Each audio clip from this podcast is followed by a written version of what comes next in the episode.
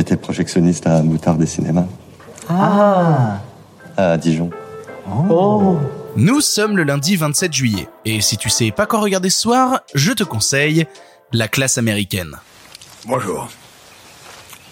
C'est moi Orson Welles. Ceci est ma maison que vous voyez derrière là. Pas mal, non? C'est français. Je me permets d'interrompre ce film parce qu'on se fout un peu de ma gueule. C'est du vol et du plagiat. J'aime pas trop les voleurs et les fils de pute. Dans ce film, le héros meurt au début et des journalistes décident d'enquêter sur ses dernières paroles. Comme dans Citizen Kane. J'appelle ça du plagiat.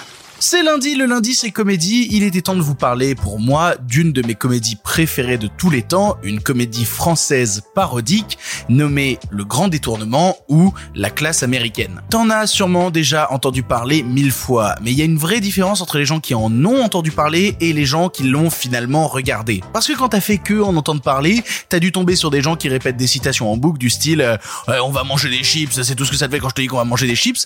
Sauf que le film est bien plus riche que de citer trois phrases comme ça sorties de leur contexte. À la base, La classe américaine, c'est un téléfilm produit par la chaîne Canal+, et réalisé par Michel Azanavicius et Dominique Mézeret. Dominique Mézeret et Michel Azanavicius qui s'étaient déjà parfaits dans la démarche de parodier des longs métrages en changeant les dialogues, en mettant des doublages français un peu random, dans notamment euh, un an plus tôt d'Eric contre Superman, où ça détourne. Michel Azanavicius, hein, je te redis ça juste comme ça, il a réalisé ensuite euh, OSS 117, The Artist, tu, tu, connais son nom. À l'époque, en fait, en 93, c'est le moment où la Warner a laissé à Canal+ la possibilité d'utiliser l'entièreté de son catalogue, quasiment environ 3000 films, pour que Canal+ puisse monter des petits films promotionnels.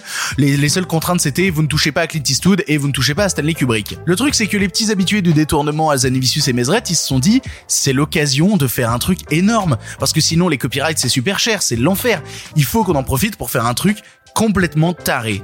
Et ils ont fait la classe américaine. La classe américaine, je te redis ça juste comme ça, son histoire, c'est que l'homme le plus classe du monde, George Abitbol, est décédé, sauf qu'en mourant, il a dit une phrase qui fait que tous les journalistes s'interrogent sur son sens, à savoir « monde de merde ». Du coup, durant tout le film, nous suivrons l'enquête de deux journalistes, à savoir Peter et Steven, respectivement Dustin Hoffman et Robert Redford, qui cherchent à comprendre pourquoi George Abitbol, John Wayne, l'homme le plus classe du monde, a dit « monde de merde » en mourant. Oui, euh, c'est un peu copié sur euh, Citizen Kane, euh, mais t'inquiète pas, ils en parlent dans le film, t'inquiète pas.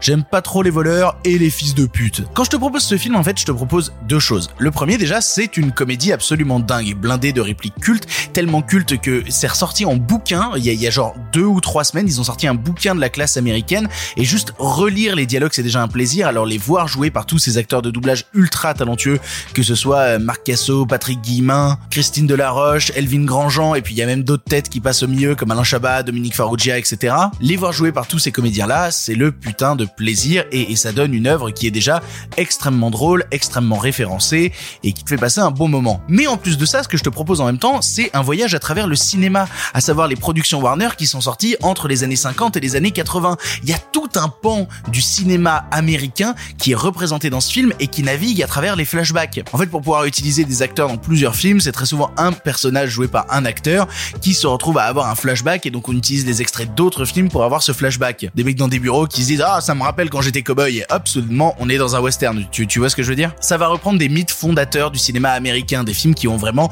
été importants à cette époque. Bon évidemment les hommes du président avec bah, justement Dustin Hoffman et Robert Redford qui est ultra parodié dans le film, mais il y en a plein plein plein plein plein plein d'autres. Toute une frange du cinéma américain, du thriller social américain qui est complètement parodié pour donner un truc euh, qui essaye d'avoir un ensemble, mais, mais, qui est surtout là pour te faire rire et, et pour te délivrer des phrases qui vont te marquer l'esprit à jamais. Et puis ce qu'il faut dire, c'est que ça a laissé un impact sur la pop culture absolument dingue. Il y a tellement et tellement d'œuvres qui gardent la classe américaine en tête pour ensuite le reparodier derrière, une parodie de parodie, que c'est beaucoup trop important pour, pour, pour passer à côté, quoi. C'est un film qui se revoit très bien. C'est-à-dire que vous allez le découvrir une première fois, peut-être pas tout saisir, mais vous allez le revoir une deuxième, une troisième. Ça va s'infiltrer petit à petit dans ton esprit et tu vas te rendre compte que merde, tu aimes la classe américaine et tu aimes George Abitbol. Pour ton information, ce film n'est pas un film sur le cyclisme, mais euh, il est disponible sur YouTube. Voilà, donc si tu veux le regarder, il est en intégralité sur YouTube. Il dure à peu près une heure et quart. Vas-y, fonce. Si tu ne l'as jamais vu, il faut absolument que tu le vois. Et si tu l'as déjà vu, c'est un film qui se revoit très bien. Et tu le sais parce que tu l'as déjà vu et revu et revu encore. Alors recommence ce soir. Recommence. Voilà, tu n'as maintenant plus d'excuses, tu sais quoi voir ou revoir ce soir. Et si cela ne te suffit pas, rendez-vous demain pour un nouveau film. Les journalistes vont interviewer des gens sur le héros. Vous allez voir que les témoignages, ça va être des flashbacks. Je vois trop arriver. Oh, oh Rosebud